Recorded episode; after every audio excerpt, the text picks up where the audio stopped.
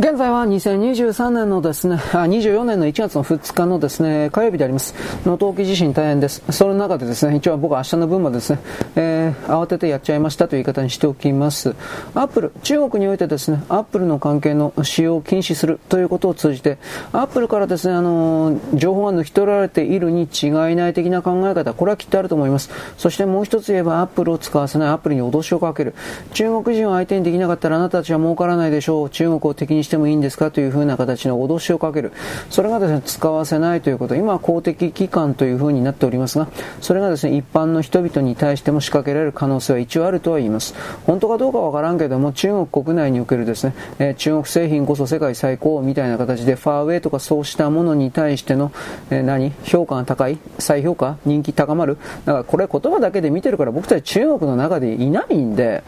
実際に販売台数がどうだとか使ってる人の言葉がどうだとか知らないんで、そんなもんね、中国から出てくるこんな言葉というのは基本的には全部嘘だから、あのー、まあ、僕は信じないですけど、あなたは簡単に信じるかもしれない。いわゆるあの中国ウォッチャーであるとか経済関係の人がですね、こうした言葉を単純に信じちゃうんですよね。これ信じられないけどね、まあ、信じるというかそういう態度を見せることによって、えー、中国から金もらってるか中国の関係者から、また中国に近い雑誌社から仕事をもらうというそっちの方向に、あの、全振りしてるもんですから、やっぱりどうしても中国最高、中国最高になっちゃうんですよ。結局、これらの口だけで生きてる人というのは、お金のこと、つまり生活費のこと、まあ誰だってそうだけど、それしか考えておらず、本当の意味で何かを伝えなくてはいけないであるとか、日本人に何かをですね、えー、知らせなくてはいけないとか、なんかそういう言葉を持ってりゃいいけど、何にもないんで、それが僕は分かってるつもりですから、そこから考えたらですね、こういう人たちの、なんだろうね、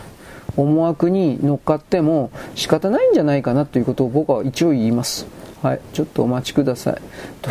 お待ちください何も、今やってますが、これなんだろう、どっかの、韓国人の4人旅行でお父さんが日本人のスカートの中のパンツを撮影した、うん、素晴らしい記事ですね。バカじゃねえの、お前ら、本当に。まあ、そういうことを一応思いました。でもこれらのですね、恥ずかしい動きは、韓国はですね、自国の恥だということで、基本的には全部ですね、あのー、伝えないわけです。だからそこから考えた時にですね、いろいろあるでしょうが、なんかある意味いろんな意味で汚いよね。それだけ。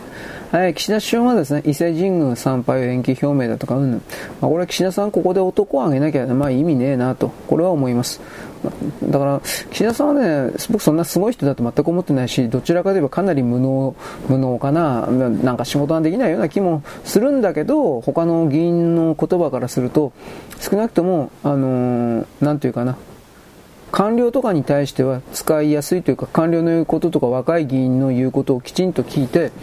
それを政策に生かすということをやってるらしい。本当かどうか知らないけど。で、そのことで政権の内部からすれば岸田にしておけば自分たちの思い通りになるみたいな形の評判が高いもんだからなかなかですね岸田さんを下ろそうという動きが少なくとも政権の内部からあとは官僚の内部からは出ないそうです使いやすいからねなので、岸田卸なんていう、なんかあの政治記者とかなんかいろいろ、今でも、新年終わっててもなんかいろいろ言ってるけど、これは結局全部断ち切れていくんじゃないか。つまり、結果的に岸田首相が9月ですね、そのまま乗り切っちゃうというか、その可能性があるということです。どうだろうね。まあ、あの、今の動きで、例えば、なんか俺、茂木さんもなんかいろいろ裏でアメリカとか繋がっちゃったりして動いていくかなと思ったりするけど、今の動きにおいてですね、総裁選、今のまんまだったら、なんか、なんか岸田さん勝つような気もするけどね。はい、よろしく、ごきんよう。